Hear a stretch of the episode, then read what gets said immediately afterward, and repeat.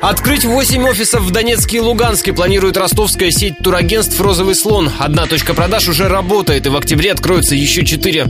До конца года компания будет продавать путевки еще и в Макеевке, Стаханове и Свердловске.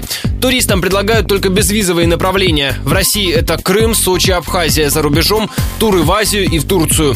Уже сейчас почти каждый десятый пассажир чартеров в Анталию уроженец Луганска и Донецка, сообщил в интервью радио Ростова директор компании Александр Мукуртычан. Работаем мы все лето уже от 8 до 10 процентов каждого самолета, улетающего из Ростова, это люди из Донецка и Луганска. Это действительно большой объем, хороший, устойчивый. Мы видим, что клиент там хороший, клиент там богатый. Клиент, который не может вылетать из Киева или из Харькова, ему дешевле, проще, удобнее вылетать из Ростова. И мы решили предложить свои услуги поэтому. Александр Макуртычан пояснил, что в Турцию жители ЛНР и ДНР въезжают по украинским загранпаспортам и без каких-либо сложностей.